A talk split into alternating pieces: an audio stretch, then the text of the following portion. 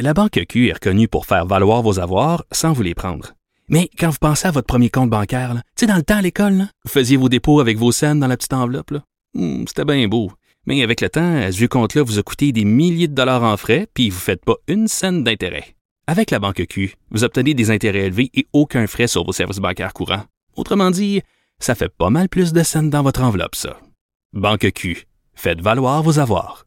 Visitez banqueq.ca pour en savoir plus. Politiquement incorrect. À Cube Radio et sur LCN, le commentaire de Richard Martineau avec Jean-François Guérin. Cube Radio.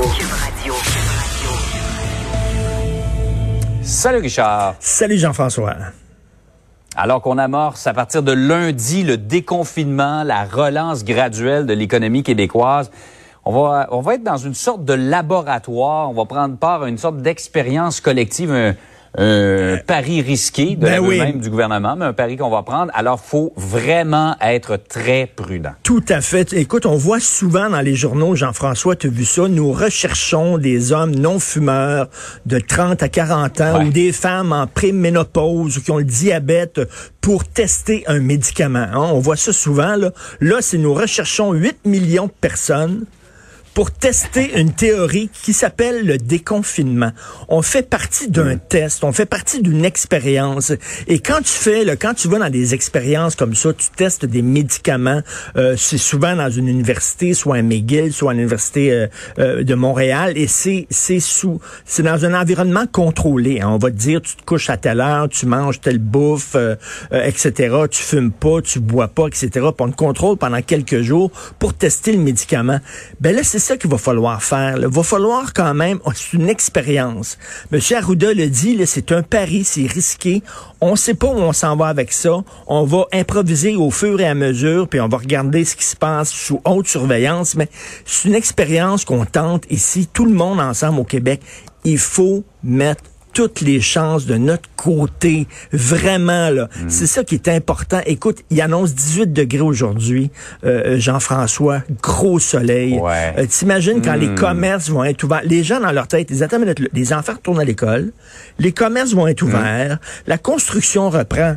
Bingo! Ouais. La vie revient comme avant. On va vivre avec le Et c'est virus comme... justement pas ça qu'il faut qu'il se passe, Non. Richard. C'est justement pas le réflexe. C'est le pire piège dans lequel on peut tomber. Si on, si on c'est- part là-dedans, C'est le pire parce que parce qu'à un moment donné, on revient en arrière. Mais essaie-toi de remettre la pâte à dents dans le tube.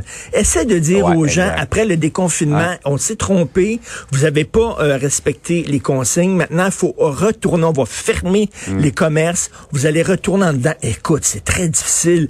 Il faut vraiment que tout le monde... là, pensez à ça. On fait partie d'une expérience. On teste un nouveau médicament. Puis il faut vraiment respecter les consignes à la lettre et peut-être même encore plus qu'avant, plus qu'on le faisait avant. Donc moi, j'ai cette crainte-là. Je suis pas anti-déconfinement. Je pense qu'à un moment donné, faut le faire, faut s'ouvrir, mais faut être hyper, hyper prudent. Et dans notre tête, c'est pas vrai qu'on se dit, ben là, on va vivre avec le virus, comme on vit avec la grippe, puis c'est tout. Il faut pas imaginer une deuxième vague au mois d'octobre. On veut pas ça. Oh. On ne veut pas Non, ça. on- Donc, faut on mieux attention. même pas y penser, euh, Tout à Richard, fait. parce que ce serait, je pense, dans le cas de la grippe espagnole, la deuxième vague, évidemment, c'est il y a un siècle, là, mais la deuxième vague avait été épouvantable.